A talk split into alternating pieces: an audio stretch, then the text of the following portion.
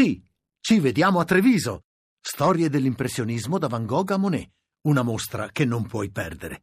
Scopri tutto su lineadombra.it. Voci del mattino. Do il buongiorno a Massimo Alberizzi, direttore del quotidiano online africaexpress.info. Buongiorno Alberizzi. Buongiorno a te e a tutti gli ascoltatori. Parliamo della decisione presa in eh, rapida sequenza da due paesi africani, cioè il Burundi e il Sudafrica, di abbandonare la Corte Penale Internazionale. Che cosa c'è dietro questo gesto?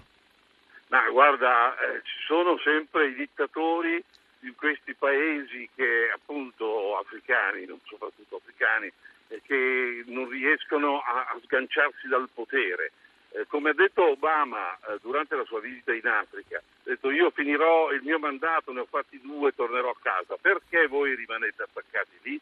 Che nonostante le Costituzioni ormai siano moderne, nel senso che per, prevedono per esempio un mandato di due limiti per tutti i presidenti, alla fine dei secondi mandati si inventano qualche cosa per rimanere attaccati alla poltrona e questo ovviamente ha creato, molti sono dittatori, sono anche sanguinari, questo ha creato dei, delle incomprensioni con il mondo occidentale.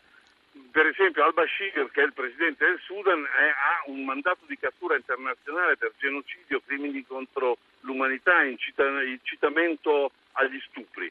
Ecco, eh, Bashir eh, non potrebbe andare all'estero, dovrebbe essere arrestato. Infatti in Sudafrica stava per essere arrestato perché l'Alta Corte eh, aveva deciso di applicare il mandato di cattura internazionale.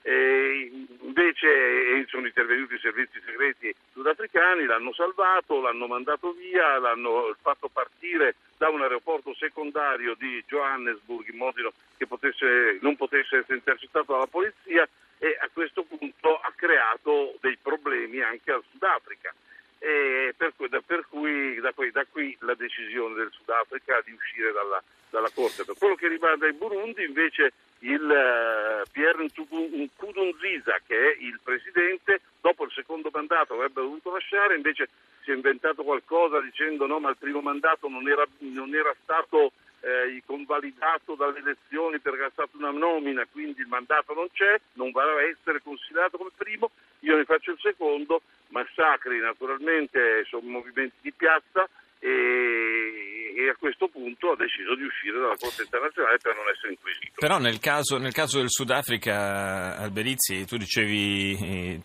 queste decisioni sono legate appunto alla, al desiderio di eh, dittatori eh, o comunque presidenti che gestiscono il potere in maniera spregiudicata in Africa di sottrarsi al giudizio della Corte internazionale. il Sudafrica però non è una dittatura, è una democrazia, forse forse avrebbe potuto gestire diversamente il suo rapporto con la Corte. Ma infatti non è un problema sudafricano l'uscita, è un problema geopolitico però. Al-Bashir, appunto il presidente sud- sudanese, eh, serve in questo momento, potrebbe anche esserci il zampino dell'Europa tra l'altro, non vuole cambiare niente in Sudan, e eh, quindi deve rimanere lì nonostante la Corte l'abbia appunto incriminato.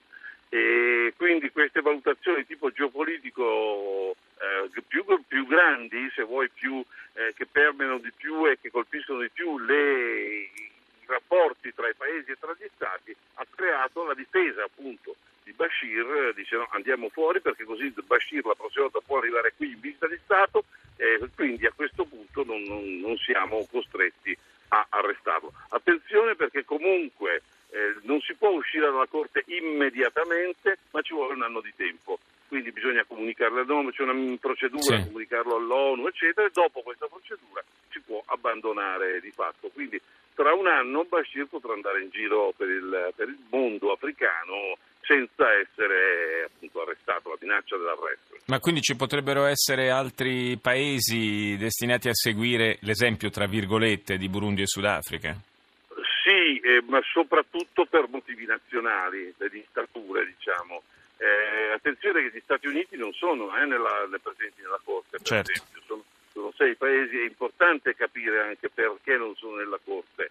Eh, loro non sono nella Corte perché hanno paura che i loro soldati potrebbero essere incriminati per appunto crimini di guerra contro l'umanità, torture, eccetera, e quindi sono fuori. quindi ci sono non solo dittature eh, che vogliono uscire o che non, mai, eh, hanno mai, non hanno mai aderito al Trattato di Roma, eh, ci sono anche dei paesi che per motivi diversi non intendono partecipare. Eh, eravamo all'epoca della presidenza Clinton, se non vado errato, quando eh, gli Stati Uniti rifiutarono di eh, entrare a far parte del eh, regime giuridico legato alla Corte Penale Internazionale.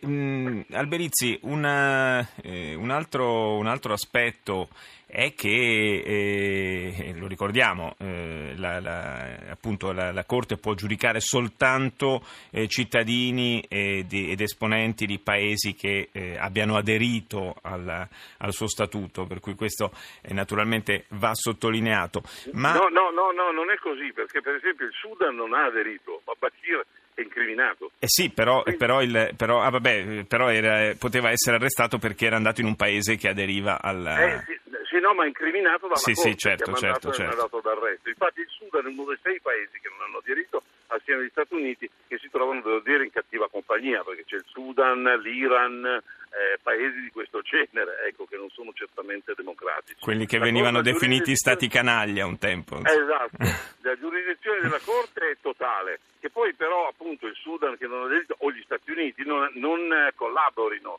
quindi ecco, non, se Bashir andasse negli Stati Uniti potrebbe non essere arrestato. Se venisse in Italia, invece l'Italia appunto ha aderito alla Corte e quindi potrebbe essere arrestato. E questo insomma è abbastanza stridente, è una cosa che fa abbastanza impressione pensare che eh, un, uh, uno accusato di crimini di guerra contro l'umanità come eh, el Bashir possa andare negli Stati Uniti e, e, passarla tranquillamente liscia.